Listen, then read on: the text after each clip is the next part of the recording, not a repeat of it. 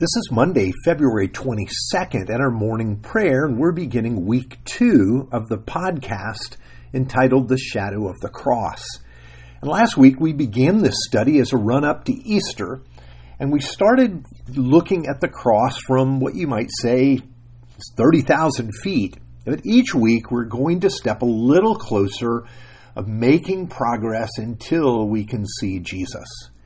Now, today we take on a difficult topic that we brought up briefly last week the problem of evil. Now, Scripture makes an audacious claim about evil that we may find difficult to accept. First, we are told that God holds all things in his hands. Everything that passes, that happens, passes through the sovereign will and love of the Father. And second, we're told that God is always working for our good and with the purpose of redemption for the whole of creation.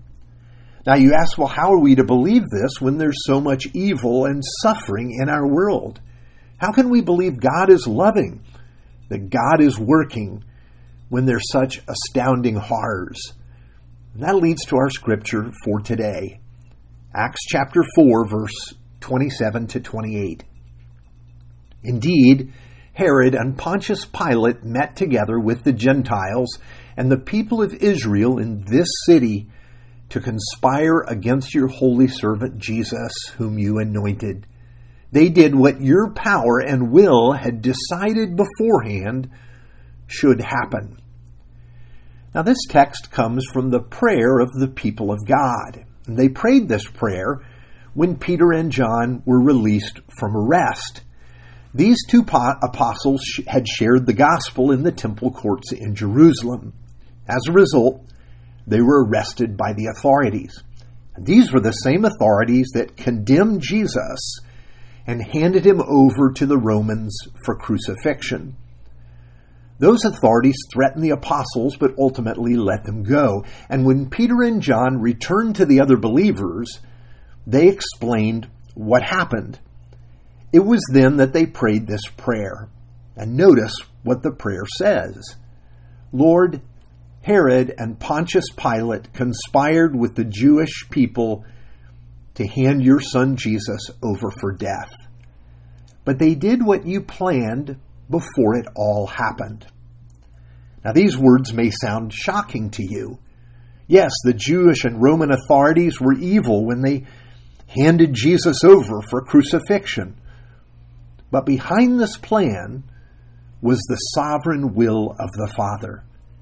Yes, this means that even though it was wrong, it was unjust, it was evil, God was working out his purposes.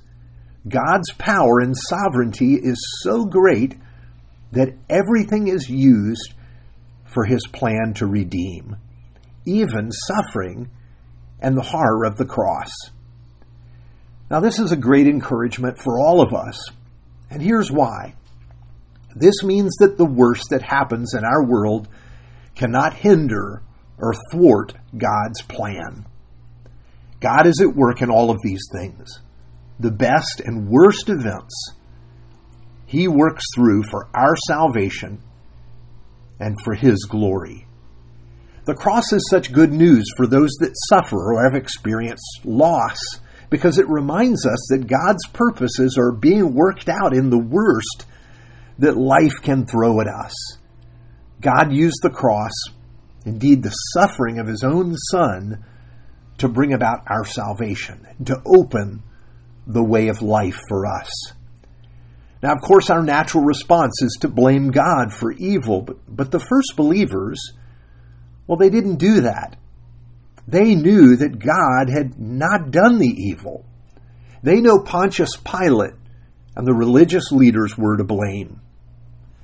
Now, at the same time, it's easy to think that suffering and death is meaningless. But that's not true either. Look at what the suffering and death of Jesus on the cross, well, what it brought about for us. We need to remember these truths when we're hurting or when we have experienced loss or someone that we love has. God is working there as well. Actually, suffering and death were the way God ordained to bring us to life. and life to us. That means that God brings life from our heartache and our suffering. Now, how, how you see those episodes in your life when you trust in the love and, love and sovereignty of God, well, that's the perspective we need from the cross. Let's pray. Sovereign Lord, our world often feels out of control, and we're living through such a troubling time as that. It's a time of loss and fear. Remind us that you're working nonetheless. Your purposes are always good for your creation. Give us confidence in all your works, especially those we, we cannot understand, and do so by showing us the cross of Jesus. For we pray in his name. Amen.